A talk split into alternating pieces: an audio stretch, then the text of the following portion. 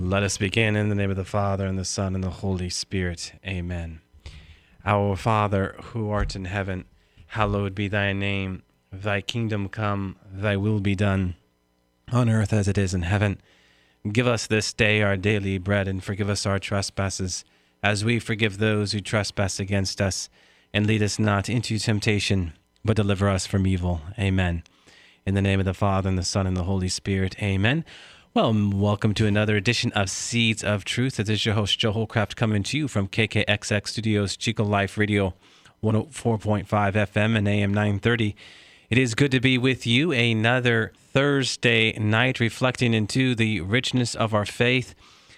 As you know out there, if you've been listening to this radio program, Thursday night is about apologetics. And as I do I have each and every Thursday uh, night, uh, I have Rob Sheridan with me. Rob, it is good to have you with me tonight. Great to be here in this Easter season. Yes, amen. Hallelujah. You know, Rob, we are still in the same chapter uh, where we left off from last week.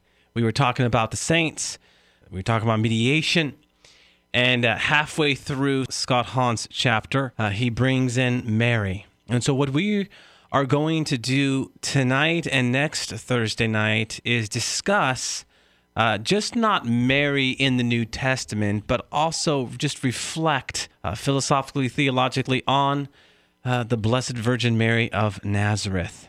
And I thought a way we can get ourselves going tonight is to uh, look at four major events uh, where we find Mary in the New Testament. And so those four are uh, the Annunciation, Luke 1, verses 26 to 38 uh, the wedding feast at Cana, John 2, verses 1 to 11, and Mary at Calvary, John chapter 19, verses 25 to 27, and then Mary in the upper room, Acts 1:13, all the way through chapter 2, verse 4, if you take that one to Pentecost. So, a question I get often is, well, Mary is is not found in Scripture a whole lot. I mean, it doesn't seem Joe, that Mary would be relevant if if she wasn't in Scripture very much. And we must always remember something, Rob, that uh, there are very few people actually accepting Jesus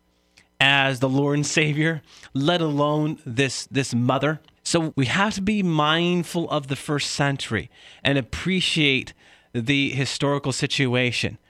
That being said, as we're talking about where Mary is in Scripture, think about the places and the events that I just spoke of the Annunciation, right? And of course, we can go to the birth of Jesus, the wedding feast at Cana, Mary at Calvary, and Mary in the upper room. So you have Mary at the conception and the birth of Jesus. Of course, she's the mother of God. You have Mary there present at our Lord's first miracle. Uh, you have Mary at the foot of the cross so our Lord's death. And of course, Mary in the upper room, in the middle of the room, as many of the catacombs would portray, bringing down the Holy Spirit. So the birth of the church. So you have Mary there present at the conception and birth of our Lord, the first miracle of our Lord, our Lord's death, and of course, the birth of the church. These are significant points in the life of Christ. And there is the mother. So when we're talking about Mary's uh, prevalence in the New Testament, we must be mindful not so much to the quantity of how much Mary is in Scripture as to the quality of uh, when we find Mary in Scripture. Oh, absolutely. And I think it's also important for us to think about when we find Mary in the history of the universe. Yeah.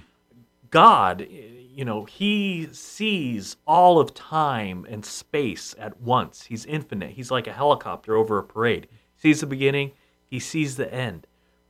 The universe is billions of years old, science tells us. Billions of years. God created it. And he knew when Jesus was going to come. And he knew how he was going to come. And he picked Mary. He chose Mary. So to say that Mary is is not relevant, wow. I mean, out of out of all the future, out of all the mothers who could have been born, he chose Mary. I, I think about in in choosing my wife, all that went into that. I had to think not only how she was going to be the mother of my future children, but also the mother of, of, of the daughter I, I had before we met. Mm-hmm. And I had to think about all those qualities that make a good mother, that make a good wife. You don't think the perfect God, who is so much more perfect than me, Yeah. is going to pick the pinnacle of his creation, the most beautiful, most wonderful, most pure mother out of all of existence? No, he's going to pick perfection Yeah. his son. And that's what he does, you know, and that and that's a beautiful reflection, Rob, and it takes us to this first biblical narrative with Mary in it in the Annunciation. You know, Luke 1, 26 to 38. And I'll highlight Luke 1, 28 in this angelic salutation of the angel Gabriel to Mary. In particular, the greeting and the words he uses. You know, he does not say pleres charitos full of grace, which is what we uh, read in Acts 6, uh, verse 8 and following. If you were to go into uh, Acts, penned by the same author, Luke, right? He uses this Greek to speak of a man, Stephen, who is the first martyr of the church, who's full of grace. No, he doesn't pick Pleres Charitos, he picks Kecharitomene. What's so significant about this, Rob, is this Kecharitomene is a perfect participle, which is an action completed in the past. What Luke is telling us is that this woman that you speak of, Rob, as God is looking down and he picks this woman from Nazareth, is the crown jewel of all creation. We could say God rolls up his divine sleeves and he creates his masterpiece, perfection. She who was endowed with the fullness of grace from the beginning. From the beginning. You know, we we read those words, hail full of grace. Isn't it fitting, Rob, that our salvation begins with those words? That we might offer these words back to God, mindful that we are simply praying Scripture. Hail Mary, full of grace. This is the only biblical instance where someone is not addressed by a title. Think about that for a second. It's the only instance. It it points to something. And what does it point to? The significance of this moment as it relates to the conception of our Lord, of course, but also Mary. What is Jesus doing? He is simply honoring the fourth commandment. What's the fourth commandment out there? Listeners, what's the fourth commandment?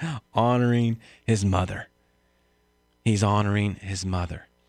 You know, I get a lot of questions, Rob, in regards to some of the technical language in this verse. You know, she seems to be doubting. Why is she doubting if she's so perfect? The- language is not how can this be? The best writing is how will this be? How will you do this? I think we've spoken a little bit to this before. The juxtaposition between Zechariah and Mary. Zechariah questions, he's mute, right? Well, what's the difference? He doubts, he questions in the secular sense of how we question. We doubt. Why question that? Well, when you say that, it means you doubt it, right? Mary questions in its truest sense understanding that the word question means to seek to understand and it's Latin. So she's seeking to understand. You're going to do this. I just don't know how you're going to do this. I know not man. How are you going to do this? How will this be? You see, this is what is at the heart of Mary. She is theologian par excellence. We define theology as fides quaerens intellectum, faith seeking understanding. She's been, she has this gift of faith. She's seeking understanding, right? How are you going to do this? You know what? We roughly say she's 14, 15 years old. I mean, think about that, Rob. Well, man, she, she at, at that age in that culture, she was in a bad way. Yeah. That that is taking her own life in, into her hands, and the trust that she had to have in God in that in that moment, because she very easily could have been uh, put out on the streets by by her betrothed Joseph. She could have been stoned to death. This was this was not uh, a good position to be in, but she takes it with such faith and with such grace. And, and you talk about the juxtaposition with, with Zechariah. I also like to look at the juxtaposition between uh, Abraham and Sarah because Yes. they get a very similar message um, eh, from from God. God's speaking to Abraham, and He says, "Your wife will conceive in her old age." And Sarah's in the tent, and her response is to laugh. She laughs, and then God says, uh, "Did you laugh at me?" And she says, "Oh no, I didn't laugh at you." She lies to God. Yeah. But Mary, yeah. faithful, trusting, not not not. You're not going to do that, but Yeah. how? It's like it's like when your mechanic says he's going to fix your car. Oh, well, how are you going to do that? Yeah. Well, I'm going to do this. Yeah. Yeah. That's her response. Sarah was uh, found with grace. Mary was full of grace. Two different realities, T- two different women, two different responses. Um, that's what is at the heart of it. And I, I really appreciate that too, Rob. You talking about the cultural significance of it. She's surrendering to God as being the mother of God, but at the same time, she's surrendering and submitting to everything that that means. When we surrender to God in our own lives, what do we find on the other side of that surrender? What do we find on the other side of that submitting to God's will? Persecution, people pointing fingers at you. You see, when we submit unconditionally, without calculation, to God's will for us, there will be persecution. Christ promises us this in his uh, Sermon on the Mount at the end of his Beatitudes. You see, Rob, Mary is the model disciple. She is interiorly disposed to serve God. You know, John Paul II, soon to be St. John Paul II, right? Uh, once spoke of this interior attitude of faith that belonged to Mary. What was the interior attitude of faith? To be in relationship with God, but not yet in action. It highlights this word disposition. Mary was in relationship with God. She was properly disposed. So when the angel Gabriel comes to her, what happens? She says, Fiat. Yes. And so it is. We need to establish, you spoke of trust, Rob. We need to build up this trust in a relationship with God that we might be disposed when He calls us to greatness. Because when we appreciate that, then we'll begin to appreciate Mary as a model disciple.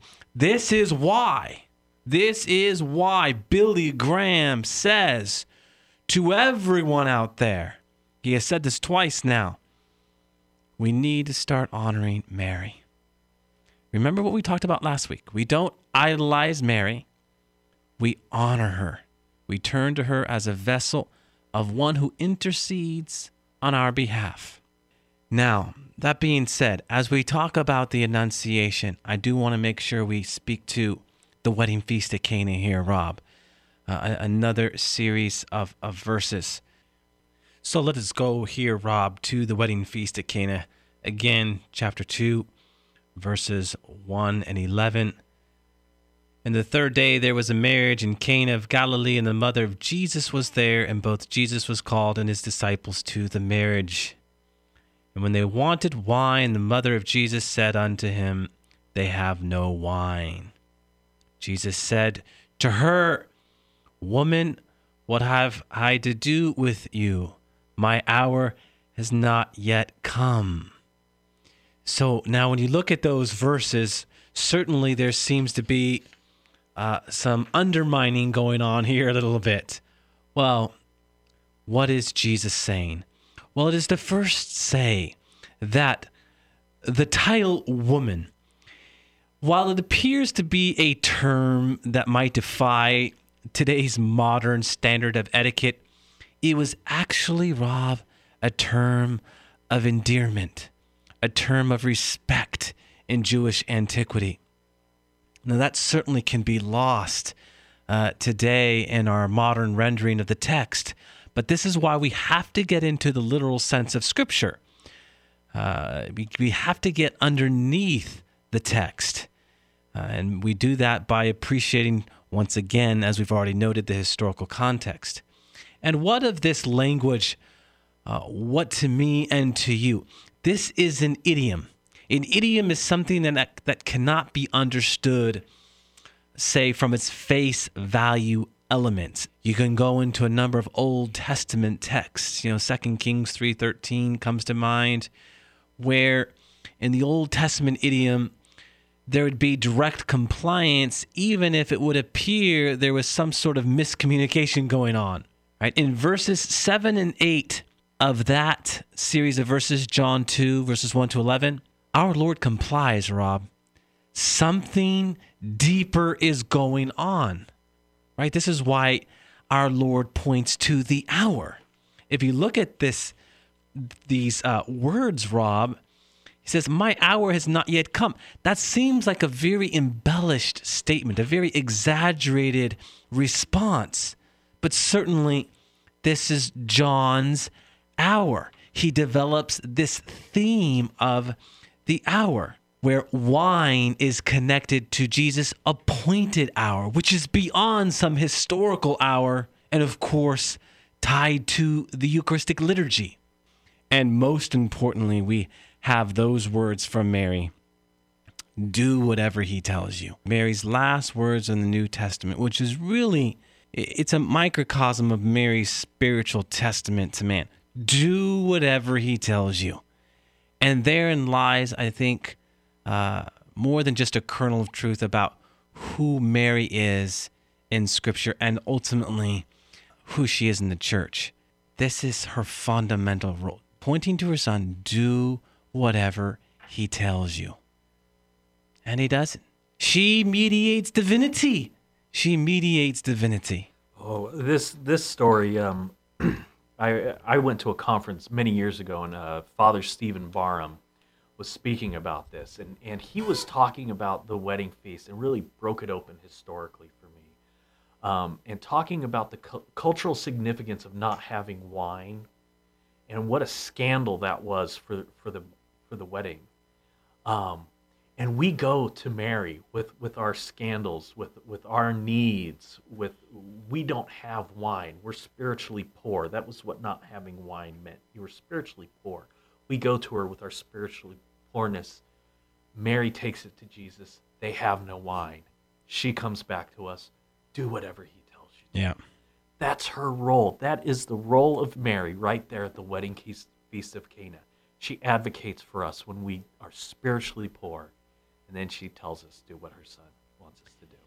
It's interesting, Robin, sacred scripture, joy, and I think many of our listeners can can appreciate this point for for our listeners who have been to a wedding. Uh, wine is synonymous with joy, right? So in this episode, in this narrative, you have uh, Mary intermingling with joy. And I, I love this because ultimately, what did we just talk about in the Annunciation?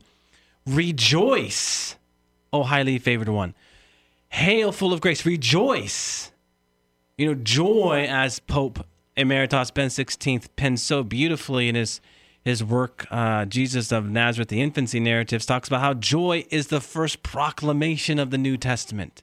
So it is right that you have Mary at this wedding feast mediating uh, joy, ultimately, is what she's doing. I think there's a beautiful reflection there as we uh, spend some time with it.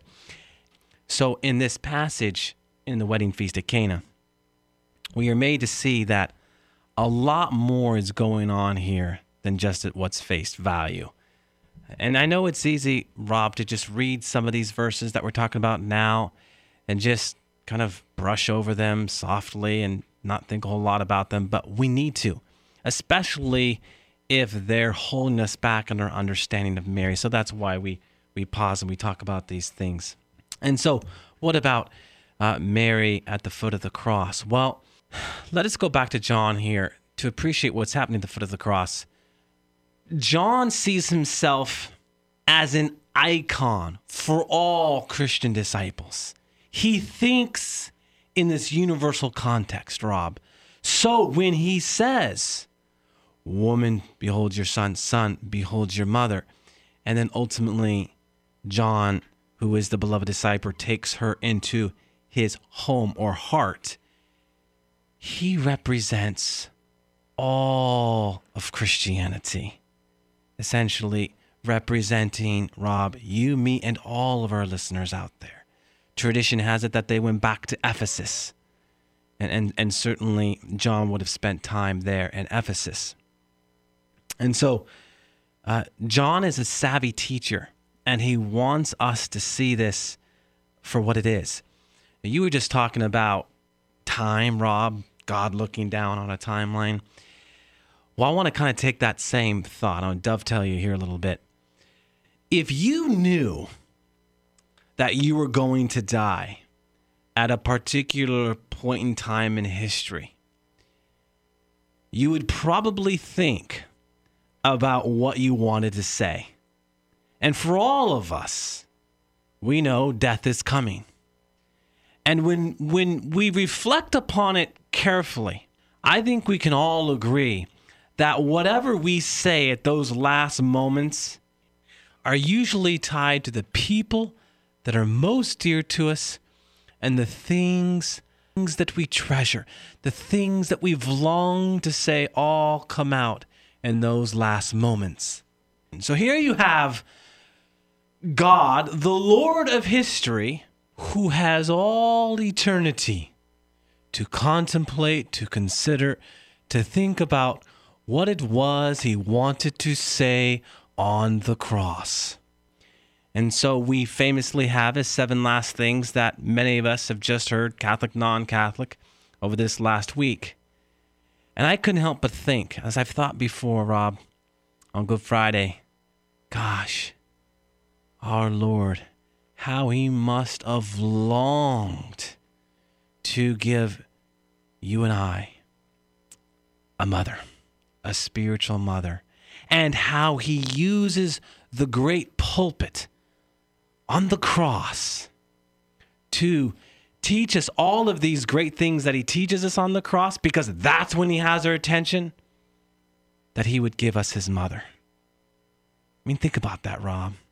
That he would use the cross to give us his mother. When everyone's looking, when all of history looks to that one moment in history that defines history, Rob we can change BC to BCE and AD to CE. That is before Christ and year of the Lord to before Common Era to Common Era. There's still the corpus on the cross that defines history, and that's the moment he uses to give us his mother.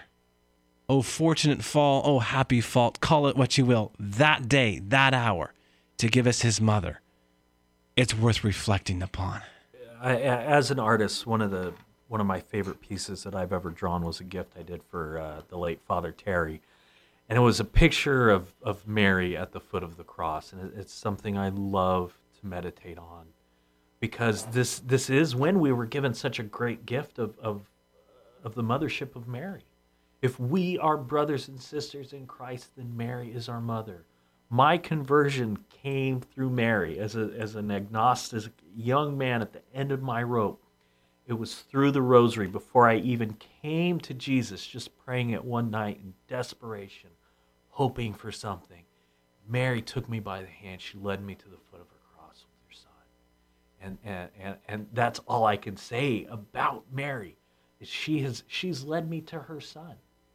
Everything we say about Mary leads to Jesus it leads to the foot of the cross. It says nothing about her, everything about her son. Yeah, as you speak to that, Rob, you know, uh, the Venerable Fulton Sheen, you know, once said that no mother being praised for her son's achievements in battle takes away from his son's achievements. Therefore, it is the same with Jesus and Mary. You know, you said it. We are brothers and sisters in Christ. The church is a family of God. Every family needs a mother and and Mary is is really the archetype to the church's mother, uh, and and this is what we we speak to, that we turn to her as a mother, the woman who God picked, hand picked. This is not something that we're creating, but something we're interpreting. You know, it's interesting, Rob, when you go into the catacombs and you go, you know, the catacombs, those where the first Christians uh, lived, so as to avoid persecution, they used to um, they used to catechize in art, because again, remember, you know, ninety nine percent of the first Christians could not uh, read or write, so it was always done through art, and uh, all over those catacombs, Rob, you can still go there today. There is Mary, and one of the most powerful pieces that I've seen was Mary in the upper room. And we talked about Pentecost. Acts 1:13. There is Mary in the middle of the upper room among the uh, the first apostles and disciples. And so you have these beautiful images by the first Christians, those who, who heard the apostles speak, right? Uh, paint these images of Mary in in the middle of this room with her hands up, bringing down the Holy Spirit. If you were to go into Acts 1, verses 8 and following, right before uh, the event of Pentecost, you have uh, the language of the power of the Holy Spirit coming upon the apostles, the same exact language that Luke uses in the Annunciation. He wants us to see the importance of Mary in the early life of the church. There she was in the middle. And that's very important for us to to see it for what it is. And this, of course, is the last time we see Mary in the New Testament bringing down the presence of the Holy Spirit. And amen to that. Any closing thoughts, Rob? Well, just we often talk about Mary, mother of Jesus, but we forget about Mary, spouse of the Holy Spirit. Yes. And yes. just the, that relationship there bears some consideration. Amen. Amen. When when the Holy Spirit is the protagonist of all Christianity, absolutely that that bears consideration. With that, Rob, let us close with the Hail Mary. Mindful that when we're praying the prayer Hail Mary, it's a scriptural prayer. Hail Mary, full of grace. The Lord is with you. Blessed are you among women. Blessed is the fruit of your womb, Jesus. That's the Magnificat. Holy Mary, Mother of God, the Nativity, pray for us sinners now and at the hour of our death. Amen. Pray for us, Mary. this is what we're praying when we pray to Mary, just for her to intercede. So that's our closing prayer. Amen. In the name of the Father, and the Son, and the Holy Spirit. Amen. And God bless you.